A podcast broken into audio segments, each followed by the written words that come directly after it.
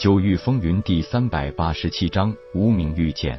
夜空也不禁多看了这个很富态的年轻人。根据化虚境强者对人类骨龄的感应，可以大概判断出此人年龄已经在一千年左右。不过，这在于以上位面来说，一千岁的年龄真的还只是少年期。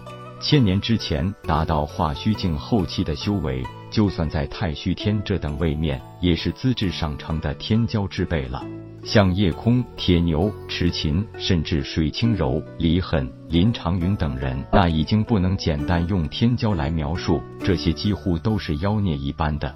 因为这些人真实年龄都还不过三十，都已经是步入化虚境后期多年的强者，也难怪天机子要说大世界有大结束，也必然会应运而生一批妖孽天才。早先夜空还以为所谓的大世界大结束只是魔族入侵，然而一路走来，好像事情并不会只有这么简单。但此刻的他又说不出问题到底出在哪里。富态青年的叫价很快被其他人顶下去，这枚虚空符石的竞拍价也在不断攀升。虽然知道这虚空符石一定不简单，可是夜空并没有太多的好奇心。既然沐风答应把符石的七种拓印图形借给自己看，那也就先研究一下这些符文之后再说。无故的先行花下大价钱，也只能是一种赌博的心态。富态青年显然并不计较玄石，第一轮叫价结束后的四万三千玄石，一下子又被他直接抬升到五万玄石。铁牛道：“这小子豪横啊，真是拿钱不当钱呐！”球球笑道：“土豪的世界咱们不懂。”痴琴道：“看样子这人应该是个阵师或者气师。”夜空道：“此人是七品风属性灵脉，不是气师，应该是一名阵师。”沐风笑道：“这小子叫云青罗，出身于太虚天云氏家族。据说是他祖父一辈上，不知道什么原因离开了家族，占据了九成十八岛之一的飞鹏岛。现在岛主云岚就是这小子的亲爹，而飞鹏岛就是以震道闻名于无尽虚空领域的。听道原来如此，这就难怪他要从一开始就表现出志在必得的态势了。”当然，最后的结果也几乎不出所有人意料。这个飞鹏岛少岛主云青罗成功以十万玄石的价格拍下了虚空符石。第四件拍品是一件顶级玄冰，被一个不知名的武者拍到手。接下来就是这一次拍卖的压轴拍品了。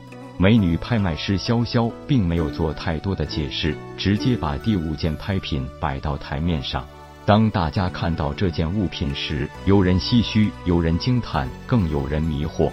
就算是沐风比起夜空来要见多识广，可是面对这件东西时，也是一脸的疑惑不解。这是一枚玉简，夜空对玉简不陌生，那是用来记录功法、武技或者其他典籍的。按理说，拍卖房应该对此有一个简单的介绍，毕竟他们拍卖之前是需要对拍品进行严格鉴定的。然而，荟翠楼一反常态，只是把玉简直接摆上，也不说明情况，这就让所有人不解了。最奇特的是，这枚玉简并不是普通玉简那种光洁如镜的长条形，而是整块玉简上雕刻着奇怪的图形，那些纹路很细，如丝如线，宛如人体的脉络，但又不完全一样。潇潇直接开出报价十万玄石，这个价位更是让所有人一阵窃窃私语。就这么一枚不知道是什么的玉简，报价就是十万玄石，你们荟翠楼这一次是来搞笑的吗？沐风高声道：“潇潇姑娘，你就不能多少给大家一点提示吗？”潇潇娇笑道：“既然少城主都发话了，小女子也只好照办了。”不过，这枚玉简的确非常诡异，它直接阻止了所有人的各种探测手段。如果稍加不慎，就会直接让玉简化成齑粉。所以，至今无人知晓这枚玉简属于哪一类。所以，其中有什么，自然无人知晓。甚至这枚玉简是不是空无一物，也都不得而知。有人甚至大笑起来：“这可不符合你们荟翠楼的风格啊！”就是弄这么一个不知道是什么玩意儿的东西，还报价十万玄石，是不是有点坑啊？潇潇道，所以这第五件拍品拍的并不只是财力，还要拼运气。夜空对这枚玉简不知道怎么的，有一种非常想一探究竟的冲动。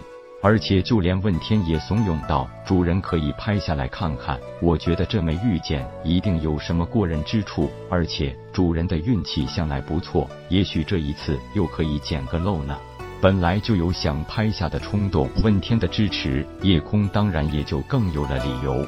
然而此刻的拍卖会场出现了冷场，因为对这枚玉剑很少有人表现出兴趣。不就是十万玄石吗？我竞拍了，如果只是个废物，就当拿这些玄石打水漂玩了。毕竟每个月的拍卖，提前荟翠楼都会透露出一些消息，所以每一次前来竞拍的，也多少有些针对性。沐风介绍道：“这个人叫殷飞，是无尽虚空领域很有名的虚空大道。”月影问道：“怎么，这种人在九城十八道也可以畅行无阻的吗？”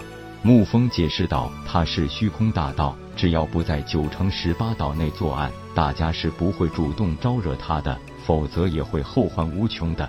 夜空道互不侵犯，也自然给了这些虚空大道滋生发展的有利空间。不过早就听说，这些虚空大道从来不会赶尽杀绝，更不会把被劫之人的财产全部抢下，也算是做事留一线了。一共只有五个人出面叫价，而每一个人也都只是一千玄石、一千玄石的往上加。第六个叫价的是夜空，他直接把价格抬到了十一万玄石。这不但让全场人不解，就算身边的这些人也都十分意外。夜空笑道：“我也很好奇，这枚玉简究竟有什么用处？就凑个热闹，跟大家拼个运气。”殷飞冷笑道：“虽然我的玄石都是抢来的，可也要出力的啊！你们这么有兴趣争，那殷某人就不跟你们抢的了。”随着殷飞的退出，又有两人选择退出，现场也只剩下了叶空等三人。当叶空把价格再次提到了十二万时，又有一人选择退出。本章结束，各位朋友，动动你发财的小手，为倾城点赞、订阅、分享，您的鼓励是我坚持下去的动力。